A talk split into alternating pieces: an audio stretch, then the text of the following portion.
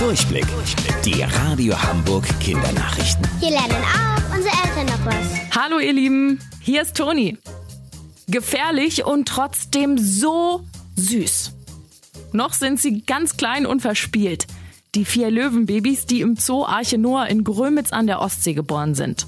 Löwenmama Ayla ist ordentlich stolz und trägt die Kleinen bereits behutsam in ihrem Maul durchs Gehege. Entdeckt wurde der Nachwuchs ganz zufällig von einer Tierpflegerin bei ihrer Morgenrunde. Habt als Besucher aber noch ein bisschen Geduld. Die Löwin hat ihre Kleinen ins Gebüsch getragen, damit sie ihre Ruhe haben. Bis die Kleinen rauskommen, schaut doch einfach mal auf unserer Homepage vorbei. Die schönsten Löwenbaby-Bilder seht ihr unter radiohamburg.de. Fliegen ohne schlechtes Gewissen. Das ist der Plan von Flugzeughersteller Airbus.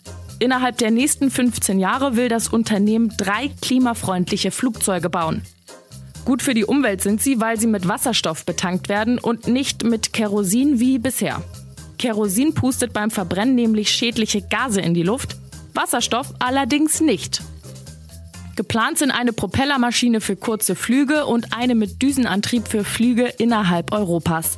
Highlight ist aber das Blended Wing Body Flugzeug. Das hat keine Tragflächen, wie wir sie kennen. Das ganze Flugzeug sieht aus wie ein großer Flügel, in dem auch die Passagiere sitzen. Also es erinnert ein wenig an einen riesengroßen Papierflieger. Der allererste Testflug soll schon in fünf Jahren abheben. Und wusstet ihr eigentlich schon?